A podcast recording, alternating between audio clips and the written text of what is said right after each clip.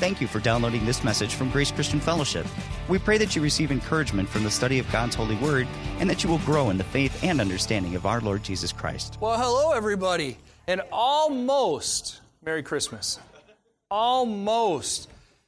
So, children, this is your chance. Are there any children in here today? Are they all directly in Sunday school? If you are a child that are here, this is your chance to head off to Sunday school.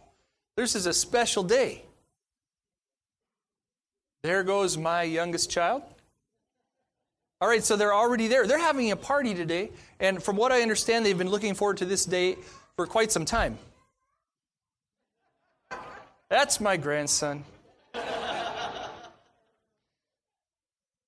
you know, Gary's here. Isn't it great being a grandpa? Oh, yeah. Oh, yeah. So, in just a minute, we're going to take an offering and receive the tithes. The ushers will come by, and I want to tell you what this is. This is our annual uh, offering for the city. And this isn't tithe, it's, just, it's there's tithing and offering is above this. And what we're going to do is put specifically designate this to the Milwaukee Rescue Mission. It's always good to have food. It's always good to have a roof over your head. Is that true? Some of you may have used those services in your life. Some of you may have been involved in sharing and supporting those services in your life. And as a congregation, we've done that before. Uh, you know, years ago, so if you would just take out your checkbooks, and I, I would like to share a story. Um, and for the rescue mission, by the way, if you would like to, to designate money for that, just write for the rescue mission and use the special offering envelope in front of you. The, uh, years ago, I, I was at home on Christmas Eve, and somebody called me, somebody in the congregation called me, and he said, uh, Jim, are, are you at your house? Yeah. Well, could you, could you drive to the building? Would that be possible? Well, I, I, could, but it's Christmas Eve. Why do you want me to drive to the building? Just, just come here. Just, just come here. Come right away. You know, it's Christmas Eve, right? Yeah, yeah, yeah. So I drove to the building and I'm thinking, what am I doing driving the building? It's Christmas Eve. It was snowing outside. It was just a kind of a day to be at home. So I get to the building and he's standing outside the building on this kind of cold. He's waiting for me next to his car. And I walk up and I say, Hey, how are you? And he said, Look, look what I have in my car. And he opens up his trunk and he had four vacuum cleaners in it. Now, at the time, our church vacuum had just died and he had heard about that. And I said, You bought us vacuum? He said, No, I bought all four vacuums for church. And I said, Why'd you buy us four vacuums? And he said, Well, you know, I know they don't always last long at the building. And I was thinking, this is when we celebrate Jesus' birthday, so I wanted to give him a present. Wasn't that thoughtful?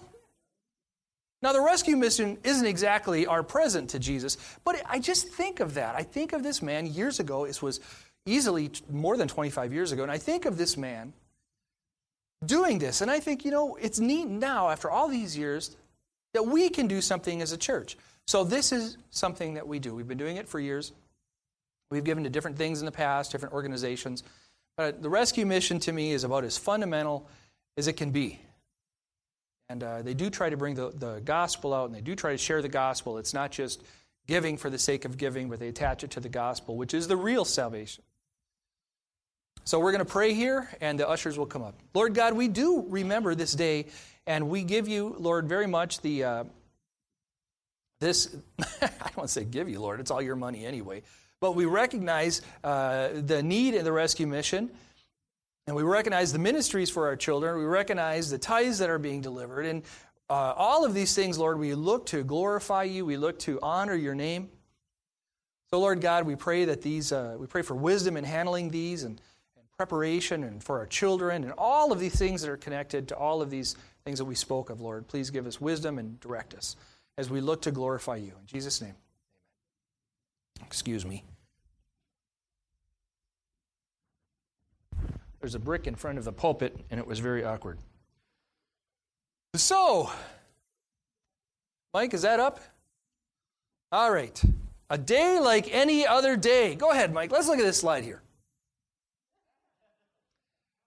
Is there anybody who has not seen this picture? I'm sure some, there's some people in the room that haven't. I want to give context to this. This is in a movie, a uh, Christmas story, and it came out in the 80s. Um, there's a funny scene. So this, this boy gets his present from his aunt, and his mom makes him put it on. You have to, this was a gift from your aunt. She made it for you, so you have to wear this gift. So he comes downstairs and he does not want to wear this gift at all. And this is his present. And have you ever received a gift you didn't like? Come on, there's more of you have. I know it. I know my dad. My dad just today, today, my dad comes to my office and he gives me back a gift that I gave him about five years ago. That's the truth. Is that true, Dad? I said, You're giving me this back? He said, No. But he wants me to come take it from his house. I would call that giving back, wouldn't you? I know that some of you have received gifts you don't like. I had a pair of plaid pants, I remember one year. I didn't want to wear plaid pants. They were the big plaid, and I, I remember, I'm not going to say who sent them to me. It was not my parents, by the way. And uh, I was a boy, and I remember opening the package going, mm. and my mom said, Those are very nice pants. and they were not very nice pants. And they, they were not. They were not. I'm not not doing it. By the way, if you don't know this, it's my mom's birthday today. Yeah. And I can say I can say with a great deal of confidence because as I'm looking at her, I see how she looks. She doesn't look a day over 90. Not a day. No, actually, I love my mom very much. I'm still, Mom, I'm sorry. I'm taking out my dad's actions on you. Take this gift back. Okay, Mom. You know, Christmas gifts, we know how this goes, or any kind of gifts in any experience, I suppose. Birthday gifts, we could be talking about Arbor Day gifts. You know, whatever the gifts are, I thought of you gift. There are gifts that we get in life, and some we like, some we don't like. Maybe we grow out of them. True, right? You get, a, you get something and it's a little bit behind you. You go, well, this is great. I would have appreciated this about, you know, six years ago, but thank you so much. Or maybe we have the gift and we enjoy it and we, we grow past it, or it doesn't fit anymore, or it uh, goes out of style, or, you know, gifts are temporary, and we know that. Don't we know that? If there was a child, if the children were in here today, they might disagree. They might look at gifts a little differently than we do, but we have a perspective on gifts. We know that they just don't last in that same way. Or Ralphie here in the photo. I don't know exactly where he's going to wear this in public, but He'll wear it somewhere. And it's just this idea that they don't always last. And as adults, and I knew that I was going to speak to adults today. So I have a little more, it was, I, I, I had the opportunity in, in preparing this message to think more of adults. And I think, I suppose that's no different than any other Sunday, but it is for a Christmas message, Christmas Eve message. So for adults, we know the, how this goes. What we like when we're young, we don't like as we get older. And the older that we get, the more we know there's something else out there. I don't know what age that occurs. You know, I came to faith when I was a young boy, but I had to reestablish my faith as a young man. And I think that's very common for a lot of believers that grow up in a church. We, you know, we, we take faith as in being young. We say, Lord, I want you in my heart. And I remember that night. I remember it very well. My mom, I prayed with my mom before my dad came to faith. And then later on, it really dawned on me you know what? This is a big commitment. And I had to reestablish that faith. I really did. It's very common. Uh, it's so common for my time in the youth group, I kind of gave it a nickname that I, I refer to, and I call it a time of reckoning. What are we really about following? Are we about following this one thing or about that one thing, about the world? Which one are we going to follow? That time of reckoning. And the older we get, the more we appreciate what it is to make a commitment. Or the more we realize that there's something out there that we're missing. Is that true? We are, without a doubt, beyond a shadow of a doubt, spiritual beings. There's a scripture in Ecclesiastes 3, verse 11, that talks about we are made and the Lord puts eternity in our hearts. We're made, we see things differently. We don't have all the answers of the Lord. I don't even want to pretend that we do but we are certainly made to have eternity in our hearts, to understand that there's a width of things that are there. And then also, we know that the spiritual side of us, there's this great, there's this great uh, Sermon on the Mount, the Beatitudes. Blessed are the meek, blessed are the poor in spirit, for they shall inherit the kingdom of heaven. We know that there's a spiritual place that is people that we have. You know? So we search, and it's really common for people to search and search and search and search and to try and find things that satisfy it. Some people do it through possessions. We know this. Some people do it through careers. All they do is work, work, work, work, work. I remember talking to one man, this wasn't too long ago, and uh, he just was looking for satisfaction in life. And he was a believer, and he would go to church on Sunday, and he had a family, but he just really tried to find his satisfaction at work. And he would stay at work and he would work longer and more and more hours and longer and more and more hours. And he ended up making a great deal of money. But he was just never satisfied. And he would work more and more and more. And his wife said, Hello, hello. And he came home from work and, he, and she was gone. He had a whole part of his life. He chased that satisfaction at the cost of his wife. And he didn't even address the spiritual part of himself. He was so busy just chasing satisfactions. You know what I'm talking about? How you chase satisfactions? Those types of satisfaction, gifts, promotions, friends, that's not a spiritual side. It's amazing how we do look to solve the spiritual.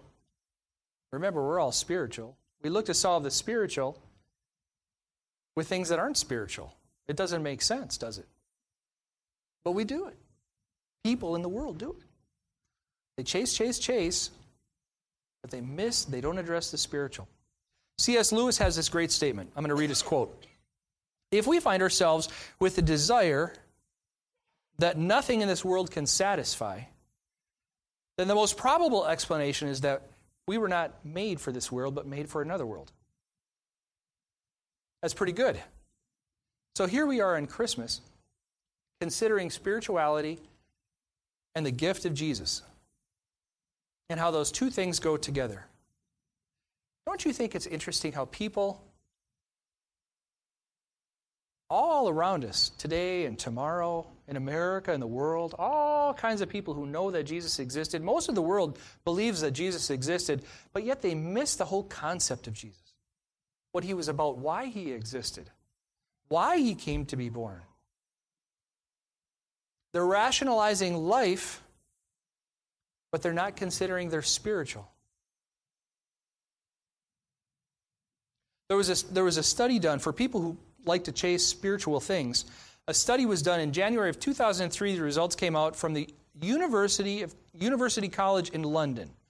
And they discovered that being spiritual may give life deeper meaning, but can also make you more susceptible to mental illness.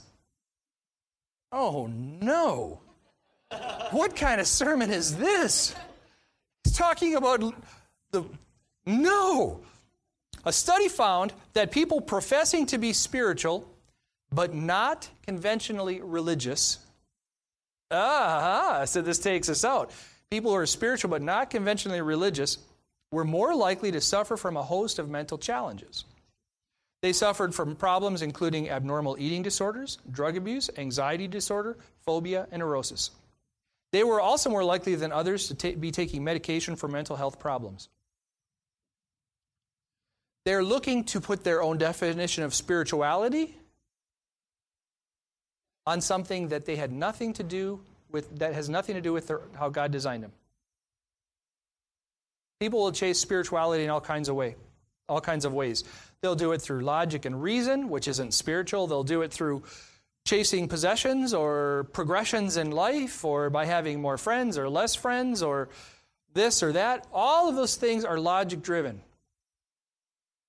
They're not spiritually driven. Jesus came into the world in a very distinct in a very distinct way. He came as a baby. Let's look at some of these scriptures, Mike. Behold, the virgin shall conceive and bear son. They shall call his name Emmanuel, which means God with us. He comes, and, this Virgin Mary, we know, she has this little baby boy. And you think, well, this is a natural thing. He came for a spiritual reason that only he could solve. For unto you this unto you is born this day in the city of David a Savior who is Christ the Lord. For to us a child is born, a son is given, and the government shall be upon his shoulders. His name shall be called a wonderful counselor, mighty God, everlasting Father, Prince of Peace. Now we're starting to we see more of these things that can only be true spiritual definitions. There's a there's a natural to this as well, but we're looking at this from a spiritual side. For Christ also suffered once for sins, the righteous for the unrighteous, that he might bring us to God. The spiritual side of us just aches for the spiritual author. We can't solve spiritual things in life by unspiritual things. We can't do it. Spiritual things in life come from the author, they come from the Lord. I read, just for grins, not this verse, by the way, Mike, if you would back up for a minute. I read, I was reading on the third bullet point, it says, For to us a child is born, to us a son is given, the government shall be uh, upon his shoulders. His name shall be called Wonderful. So this is, a, this is an amazing title. His name shall be called Wonderful Counselor, Mighty God, Everlasting Father, Prince of Peace. I thought, gee, Queen Elizabeth, what is her title? So I checked it out, and basically it's like, you know, Queen Elizabeth, Her Majesty. You know, it's something that says nothing. This title that we have for the Lord who was born, Wonderful Counselor. Have you ever felt bad in life, right? Wonderful Counselor, Mighty God. He is Mighty God. Everlasting Father, everlasting, both ways, not from our point on, but both ways, from all of eternity, and Prince of Peace. These are spiritual things we're talking about. People look, and you know what I'm getting. I don't want to belabor this point, but people all around us look to solve spiritual, that spiritual ache in their life by something that's so very unspiritual. And they don't know why it doesn't work. They can't imagine why it doesn't work. It is okay to, to, to have pleasures in life. I, God made us to have pleasures. He enjoys his relationship with us. He likes when we're happy. The, the, we have evidence of being with the Lord. We see joy and satisfaction in knowing that the Lord takes care of things. There's, there's pleasures that the Lord likes for us to have. It's okay to want to be promoted to develop a career, to have gifts, exchange gifts. These are good things. But they don't settle the spiritual. The aches in our hearts the deep down thing that we can't even always articulate is usually driven from a spiritual side. David had this great way of phrasing spiritual needs and physical needs. He kind of lumped them in, in, this wonderful picture for us. Okay, let's look at just one expression of this. Oh Lord, all my longing is before you, my sighing is not hidden from you. There's things I want, God. There's things I really want. David's not asking for a new alarm clock.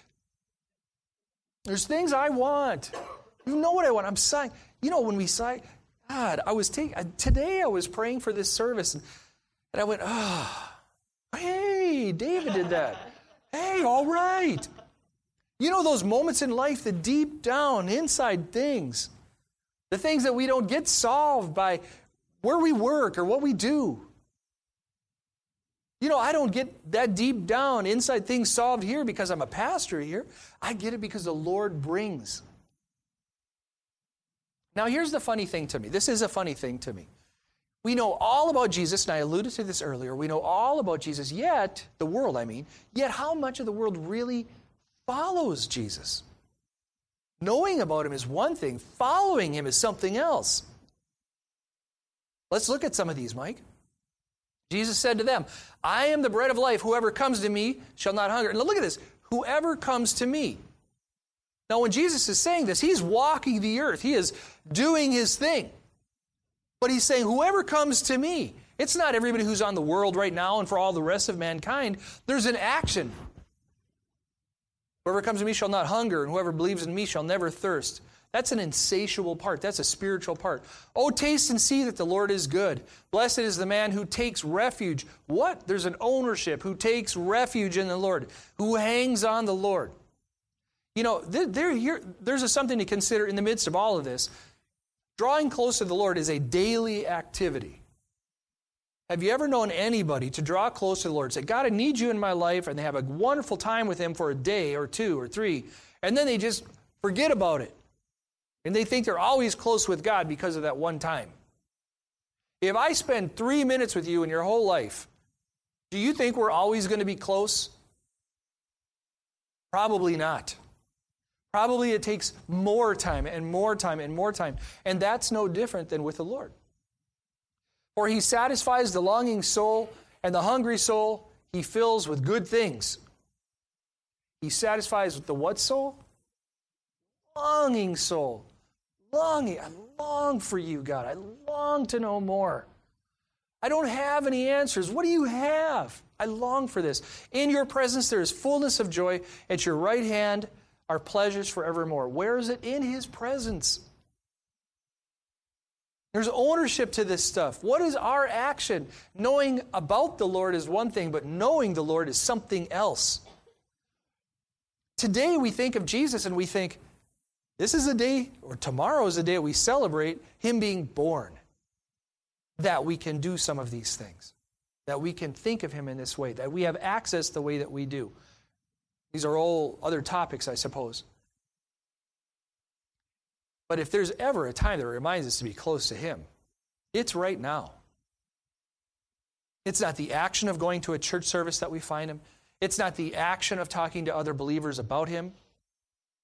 Job, in the book of Job in the Bible, this is, it's a very interesting book. If you've read, sometimes reading Job, I, I find that I have to really power through some of those sad times in Job's life. He has these terrible, difficult times. He, it does finish well, but for a lot of the book of Job, Job has some, there's some real lows before he hits his highs.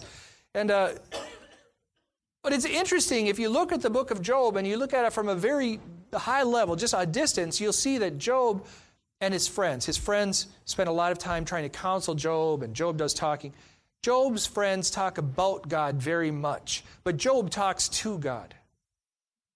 And who does it finish well for? It finishes well for Job. Not necessarily Job's friends. In fact, at the very end of the in the book, Job's friends realize that they haven't done right by God, and they say, God, you haven't given good Job good advice about the Lord, and they say, Job, we may be in trouble with God here. These are my words. You know, we can talk about God all day long.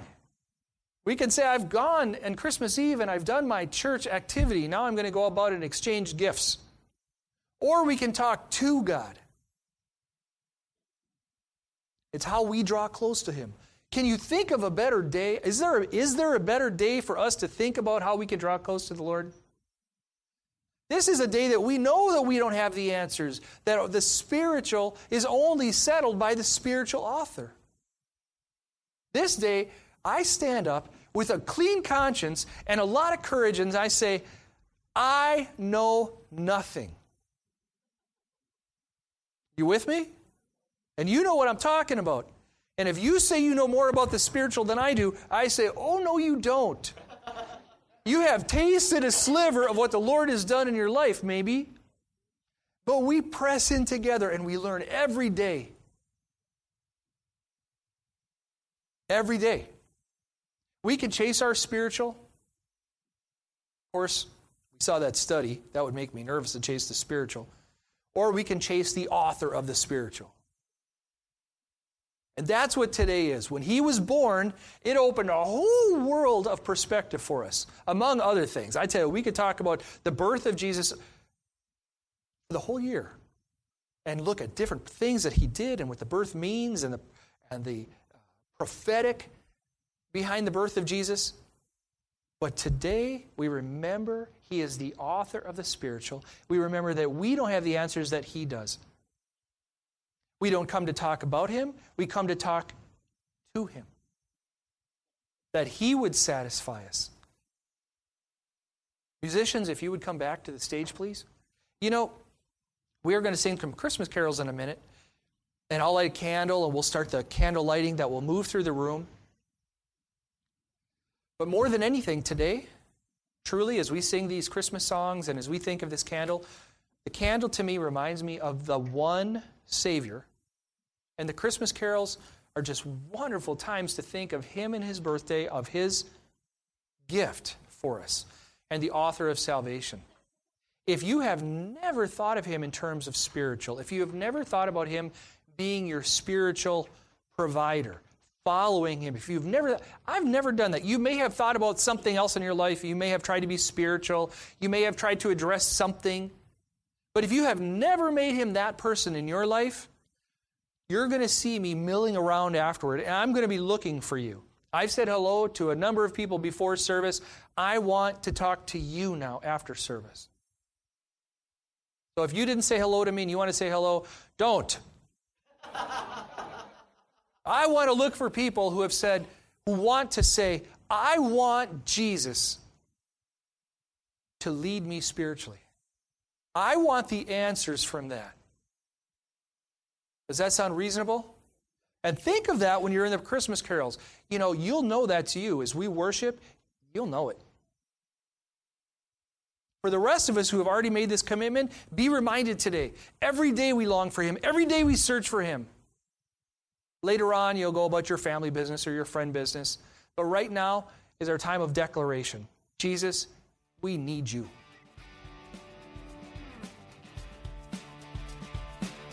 Thank you again for downloading and listening to this message from Grace Christian Fellowship. We are located in Milwaukee, Wisconsin. And if you are looking for a church to call home or would like to visit us for one of our services, please visit our site at gracecf.us for our location and service times. May the God of hope fill you with all joy and all peace as you trust in him, so that you may overflow with hope by the power of the Holy Spirit.